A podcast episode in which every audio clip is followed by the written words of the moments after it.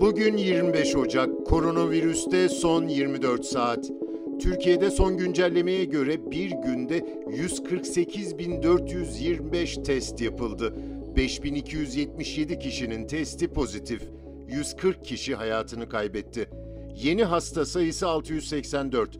Hali hazırda toplam ağır hasta sayısı 1905. Çin'den Coronavac aşısının ikinci partisi bu sabah Türkiye'ye geldi. 6,5 milyon doz aşı Türkiye İlaç ve Tıbbi Cihaz Kurumu tarafından yapılacak analiz sonrasında kullanılabilecek.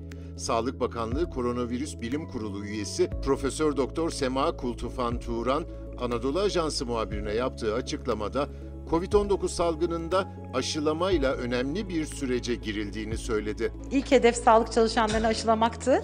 Geçen hafta itibariyle başlamasıyla birlikte çok sayıda sağlık çalışanımız e, aşılandı. Öncelikle onları gerçekten e, kutluyorum hem bu konudaki gösterdikleri gayret için. E, yaklaşık 5-6 gündür yoğun bir aşılama süreci devam ediyor. 1 milyona yakın sağlık çalışanı da aşılandı. Aslında tüm dışarıdan ülkemize girmiş olan her türlü ilaç ya da ilaç benzeri bir ajan e, Tıbbi İlaç Cihaz, Cihaz Kurumu tarafından tetkik edilmeli.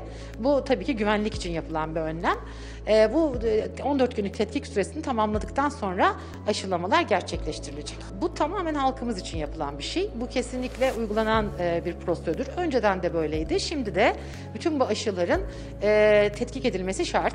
Tetkik edildikten sonra e, hastayla buluşturulması gerekir. Bu bütün aşılar için geçerlidir. Yeni tip koronavirüs salgını nedeniyle faaliyetlerine ara verilen iş yerlerinin gelir vergisi, stopaj ve KDV beyannamelerinin verilme ve ödeme süreleri ertelendi. Hazine ve Maliye Bakanlığı Gelir İdaresi Başkanlığı'nın Vergi Usul Kanunu genel tebliği resmi gazetede bugün yayımlanarak yürürlüğe girdi. Ertelemenin muhatapları şöyle tarif ediliyor.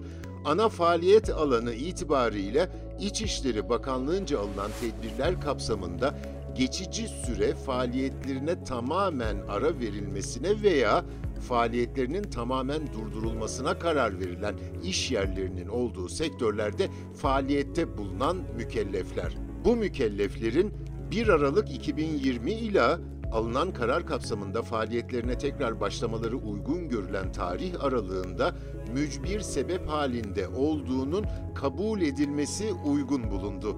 Söz konusu ana faaliyet alanlarının tespitinde bugün itibariyle vergi dairesi kayıtlarındaki ana faaliyet kodu dikkate alınacak. Dünyada bugüne dek COVID-19 teşhisi koyulanların sayısı 99 milyon 816 bin. Toplam ölüm 2 milyon 140 bin. Bugünlük bu kadar. Hoşçakalın.